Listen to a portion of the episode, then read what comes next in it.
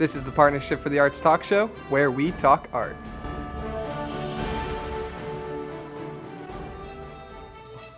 Hello, everyone. Thank you for joining us for this episode of Where We Talk Art, a podcast produced by Partnership for the Arts Group. And today, our guest is Steve Strunk, a potter and teacher of pottery at the Visual Arts Center in Punta Gorda, Florida. Steve is here, and we will begin to talk right after this brief message.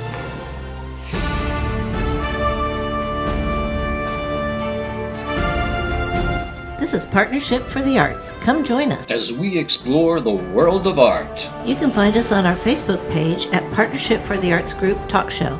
Or you can find us on our new website at pftatalkshow.org.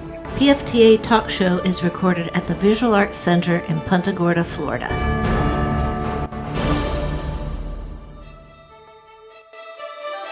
We are back, and as promised, our guest is Steve Strunk, teacher of pottery. Welcome, Steve. We're so happy that you're able to find some time to be with us for this podcast. Thank you for having me. Appreciate it. So, I see that you brought some examples here of, of pottery. I do. I have some examples of finished pottery and unfinished pottery just so that you can see part of the process.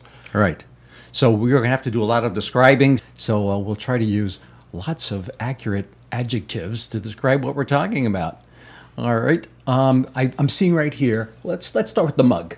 The mug. Well, you know, I make mostly functional pottery, Right. stuff that we can use every day at home. Coffee mugs, serving dishes, planters, things of that nature. I don't make a lot of artistic forms, but I have plenty of students that are into that. Artistic forms are just, uh, most of the time, they're a little unnatural.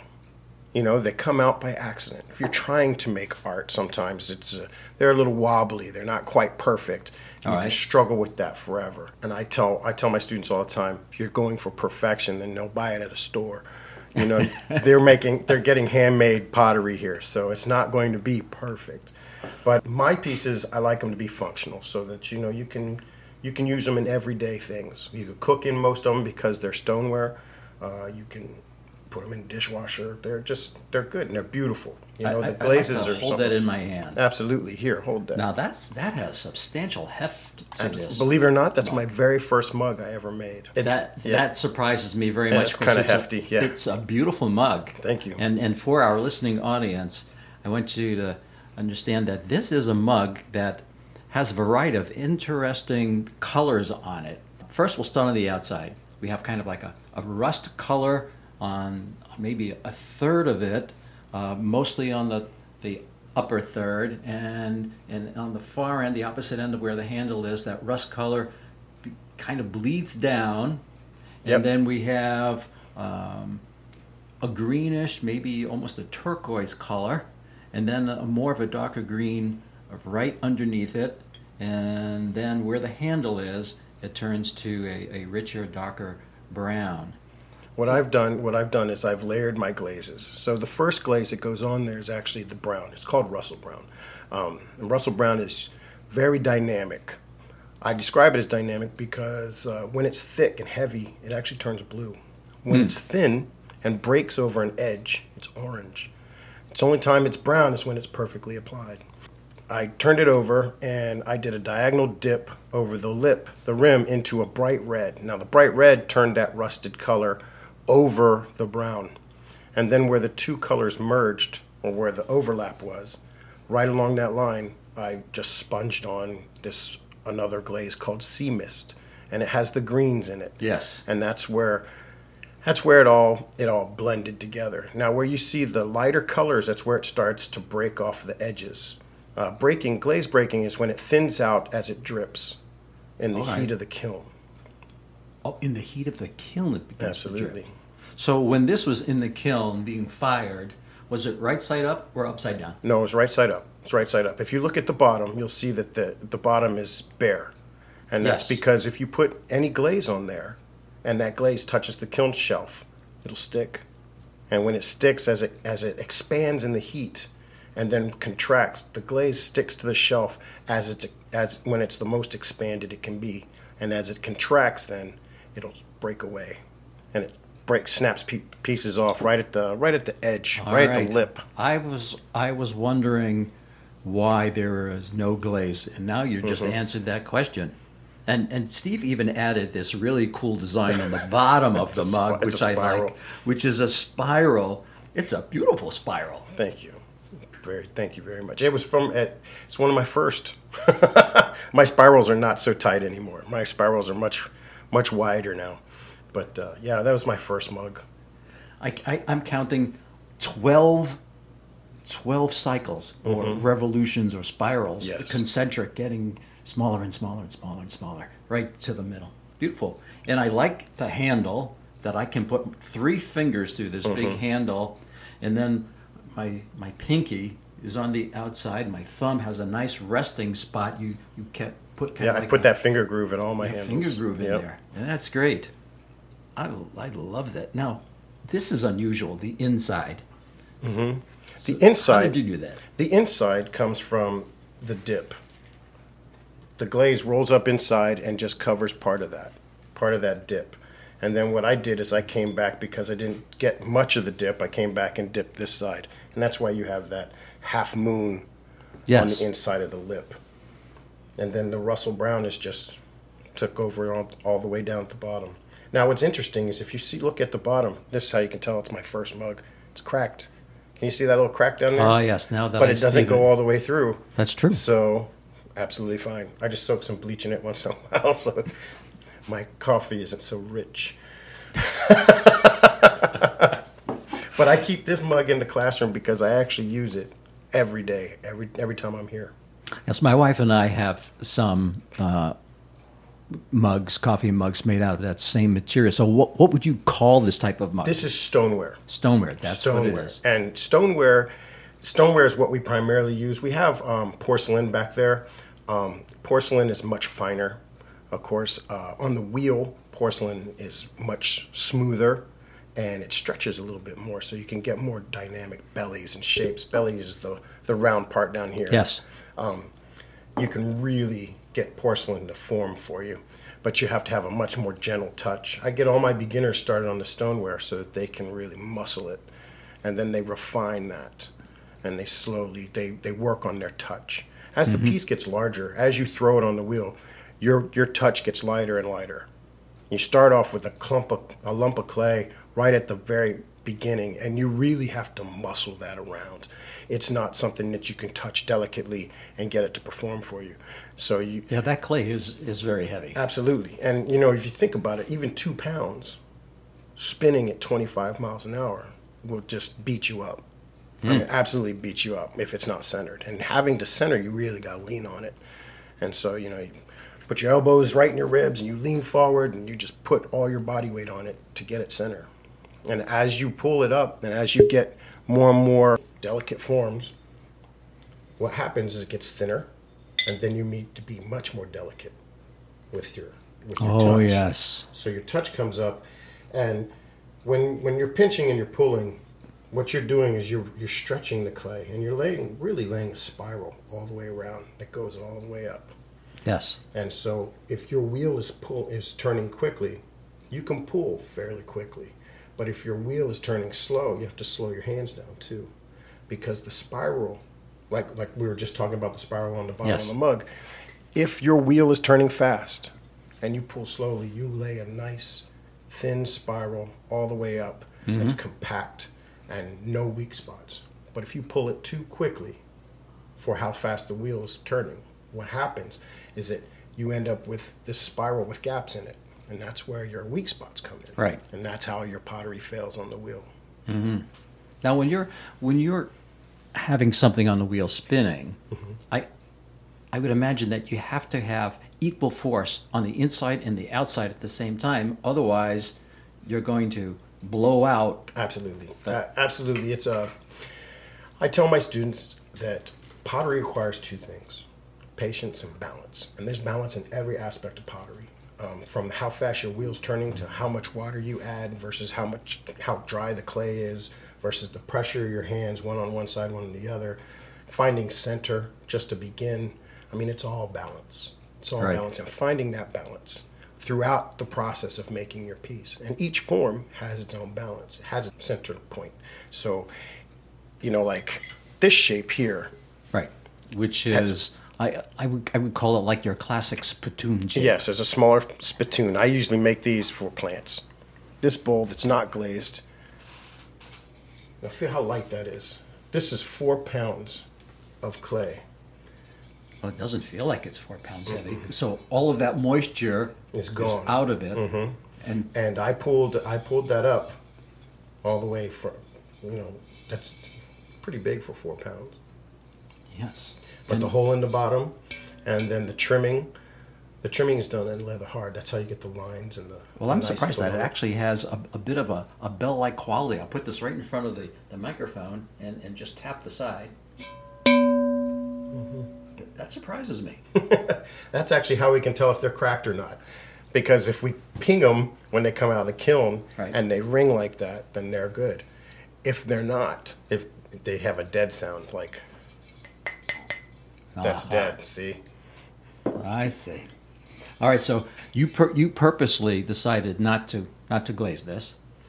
Well, it just hasn't reached the glaze room yet. I don't get a chance to do much of my own pottery because I right. teach so many classes now. So most of these things end up being demonstrations on the wheel. And so then I turn around and try to get time to glaze them afterwards. Usually when like just so happens this week in class is glaze. So we're going over glazing. And I'll probably glaze that piece because it was a demo for that class. And then I'll probably glaze another piece like this. So this went into the kiln. fired the first time into bisqueware. It's it's what's called bisqueware. Bisqueware. When uh, when a piece comes first comes off the wheel, it's greenware. It's still wet. Yes. We let that dry for about a week under plastic, uh, and it becomes leather hard. That's when we put all the trimming, all the lines, all the all the beautiful texturing. That's when we add most of that in the trimming stage. Really? Mm-hmm. if So if you turn it over and look at the bottom, that's called the foot, and that's where I start my teaching is the foot. Ah, I, I I thought that all of this was done on the wheel. All of these lines. It is done on the wheel, but not all at the same time. So we have to let it dry to get get to the trimming stage for the foot or to add handles. Like the handle on this mug was added when it was leather hard after it dried for about a week. Okay. A week. Mm-hmm. So then it's durable enough to be handled, so to speak. Handled delicately. All right. It's still it's pliable. That's why it's called leather hard because it's still soft. It's still malleable, but it's not um, it's set up. It's not squishy. You won't you won't just put fingerprints all over it by touching it. Whereas if you tried that on greenware, you would gouge it. Your fingers would stick to it. The clay is still very wet. Um, but then once it's once you trim it and it's where you want it to be from leather hard, you allow it to fully dry out, which is called bone dry. And we can usually tell bone dry, but we put the back of our hand to it, and you can feel the coolness. If it's cool to the touch, then it's still got some moisture in it. Right. It'll be room temperature if it's bone dry. And once it's bone dry, it goes into the kiln and it gets fired to uh, roughly 1800 degrees. And then once it reaches 1800 degrees, we let it cool down and it comes out and it's bisqueware. In this stage, it accepts the glaze. It absorbs moisture like crazy. Right. You can literally uh, drip water on it and watch that water disappear into the, into Yes, the body I've seen of the that. clay. Yes. All right. Well, I have a couple questions for you. Ask. All right. So it goes in a kiln. So can multiple pieces go in kilns? Oh, absolutely. We have two kilns that are uh, about four feet deep and Wow. about three feet wide, and we fire. Oh, we can fire. We can fire probably up to hundred pieces. So then you have shelves in there. we also. have shelves, ceramic shelves that we stack in there. It's different every time, and usually, you know, a pottery studio. Usually, there's one guy that stacks a kiln. That way, Mm-hmm. one guy is responsible for it Oh, okay. and then I'll, uns- I'll I'll I'll take stuff out, or Jack will take stuff out, or Rick. He's the I know who Rick is. Rick. Rick's been around for a while, Yes. um, but he's the guy that stacks everything. He's amazing at it. He does a very very good job. So we just leave, we just leave it to him. I don't mess with his stuff. He has an eye for fitting things into places. My wife is like that when we're packing for a vacation. You know, she'll look at something, go, "Oh, I'll know, I know exactly where this can go in the vehicle," and she puts it right in that little my spot. my wife plays Tetris with that stuff all the time too. I got you. All right.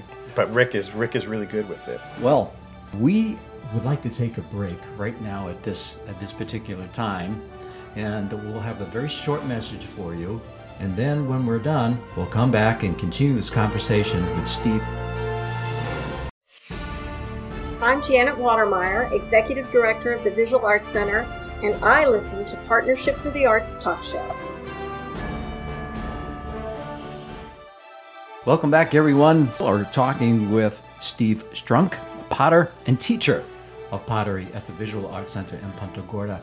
And Steve, I was just looking at the class schedule for this time of the year, the uh, spring or early summer, mm-hmm. and I see that we have some classes. We have pottery, hand build, and wheel, all levels. Another one uh, called Big and Tall for beginners. And then we have intermediate to advanced.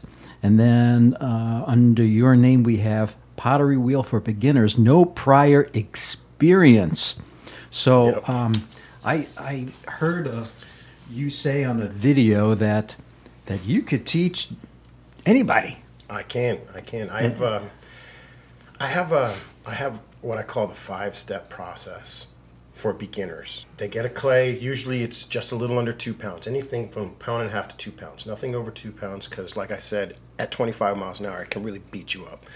And so, the the smaller amount, the easier it is for them to control. The first step is they push to center. And they push really hard, get it to center.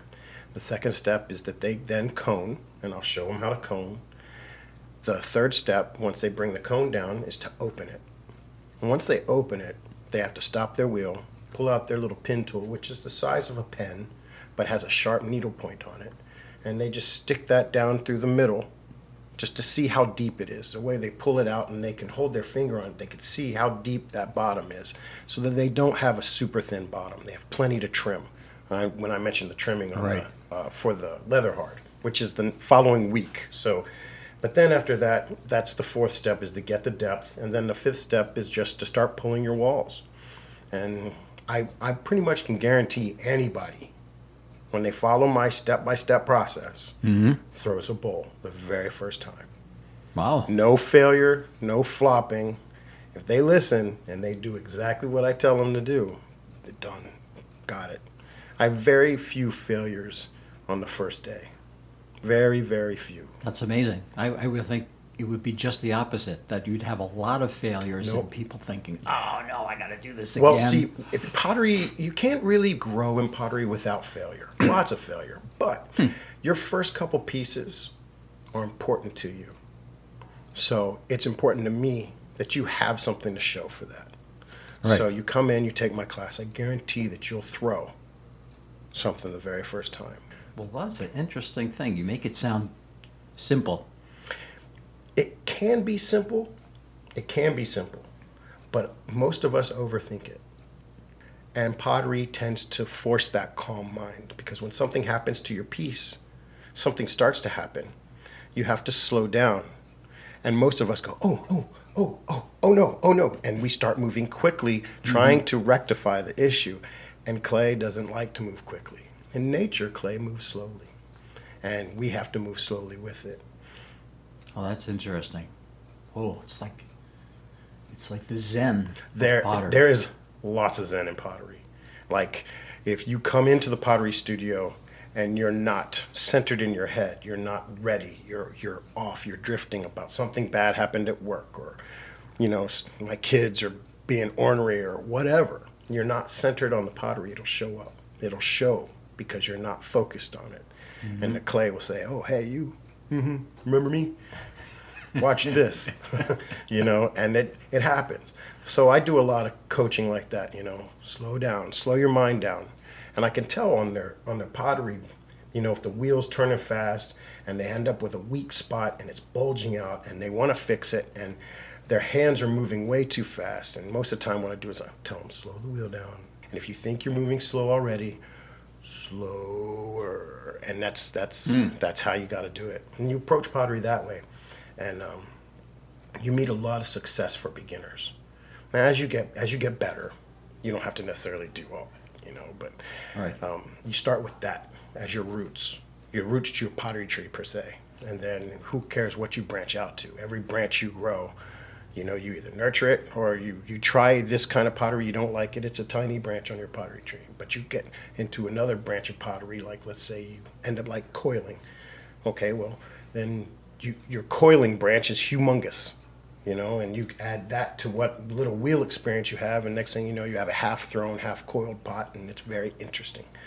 It's not, uh, it's not normal, normal just wheel pottery. You combine two different, two different pottery styles, and that's that's where the, to me, the beauty of pottery really is. If you know more than one style and you bring it together as one thing, then you're just, you're flying in my mind. I love it. Some uh, arts and, crafts seem to have a sudden like a new trend. Everybody's doing blank or whatever that might be. So, for instance, uh, uh, alcohol inks is becoming very popular Yes, for, for people yes. who are watercolorists and now they're doing alcohol inks. Uh, so, are there any uh, current trends in pottery? As a matter of fact, uh, it seems like uh, one of the biggest trends in pottery right now is uh, are pieces that look like you just pulled them out of the ground. All different kinds of uh, really earthy looking pieces that look ancient, but they're made to look that way. And I see a lot of a lot more of that. When I was younger in college, uh, that was not the typical you know um, when i was in college it seemed like uh, everybody was striving for the the functional vases with the, the odd spout or something of that nature. It wasn't really about the glaze. It wasn't really about the firing art. Now you see these these beautiful stoneware pieces that are uh, raku or or salt glazes and, and they just they look they literally look like they, you pulled them out of the ground they All look right. amazing Let's spend just a little bit of time to talk about raku and salt glazes, since I'm, I'm sure me, as well as pe- people who are listening right now, Mm-hmm. don't know what that those are. Well, raku raku is a low fire gl- style of pottery. The glaze you use for it uh, is usually colored by the gases swirling around the pottery in the fire. Um, it's a low fire, so we don't use it in the electric kiln or in the gas kiln. What we do is uh, we here at the Visual Arts Center fire it out back. Um, we have a propane tank that fires into the base. We get it up to about oh 1880, something of that nature, glowing red hot. Um, lift the lid off, reach in with some tongs, pull it out, and goes right into another can full of newspapers, which immediately light on fire. I and then so. We put the uh, the lid on that can, and the the smoke, the hydrogen, and the carbon dioxide, and the oxygen, and the, the nitrogen, and all the stuff, all the gases that are in the inks and the newspaper and the air around that, in the smoke, swirling around inside of that thing, make all the different colors in the raku. So you get greens and coppers and purples and blues and Oh yes, I've seen some beautiful pieces. amazing, amazing pieces. The problem with raku is it's a low success rate in cracking. Because from the heat to the newspaper, I mean, you got to be fast. You can hear them tink, pink, just like that, and you know it's cracked. Just from that quick change in temperature. That's it. So, um, salt glazes. What what are they? But salt glazes are, are glazes that uh, they use in gas fire kilns and I believe in wood fire kilns that uh, they have a base, a sodium base to them. And the sodium uh, bubbles and boils and does all kinds of cool things. Um, that's about all I really know about the salt glazes. I have seen them on art pieces and they look amazing, but we don't use them here because, uh, well, the sodium's kind of toxic and you got to be careful with it. Oh, all right. That's good to know.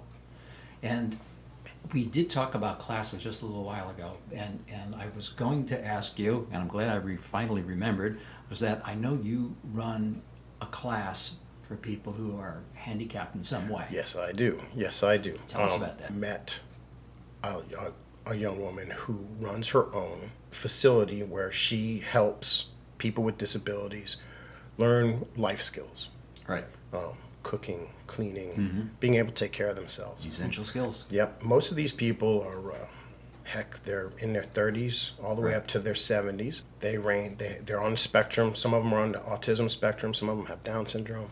we we arranged for them to be able to come in and get their hands dirty, get some clay, and they turned out to be amazing artists. Wow. And they, uh, I've, I've taught them pinch pots, I've taught them coiling.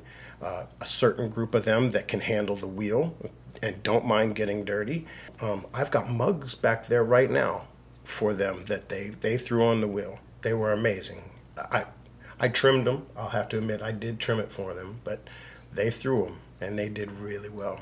And um, I have a whole nother facility that started up just this past year uh, on Tuesday mornings, and uh, they're bit bit younger younger crowd, but they are rambunctious as all get out, and they are a lot of fun, and we have a blast. We're making uh, wind chimes now, so we're just it's not it's more hand build with them than wheel work, but they'll get on the wheel sooner or later. The way I have I have the the process laid out is they have to learn a couple different styles of pottery first, like the coiling and the pinch pots, Mm-hmm. to get them used to the clay and how the clay works and how it feels before they get on the wheel. You know, and once they can identify with the clay, then getting on the wheel is a little bit easier. Boy, this is very interesting. Boy, you should do you should do a documentary with this group. really, I mean, it's an interesting story in itself. They're Real very they're story. they're very very nice people, and and uh, you know I they come into class and it's all hugs and and fun and lots of love and you know I I like the fact that even when they have they get a little bit of a, a failure something doesn't work, it doesn't bother them at all. You know everything is just sunshine and rainbows and it's beautiful. I love it. You know, I have them on Monday and Tuesday, which happens to be the end of my work week. All right. Because I, I usually have uh, Wednesdays off, Okay. and then Thursday starts my week back up. So I, I finish my work week off with those guys, and man, I'm ready to go, and I'm in a good mood, and it's beautiful. I love them. I love them to death. I could see it. I could see it in your in your face and in your voice. That's excellent. We should all love what we do. Oh, we I do. I do. I have a good time. Pottery is uh, pot- pottery is really pretty much. I think this is what I'm going to be doing for the rest of my life. Honestly. Good. Good for you. Steve, we've been talking for a, a, while here in recording time, so I am going to thank you, Steve, for finding the time to come and talk with us. You are most welcome. Thank you for uh, having me. You were a great guest, and you were filled with just interesting information about pottery because I know nothing about pottery, and so now I know something. Thank you very much. So until we meet again, be well.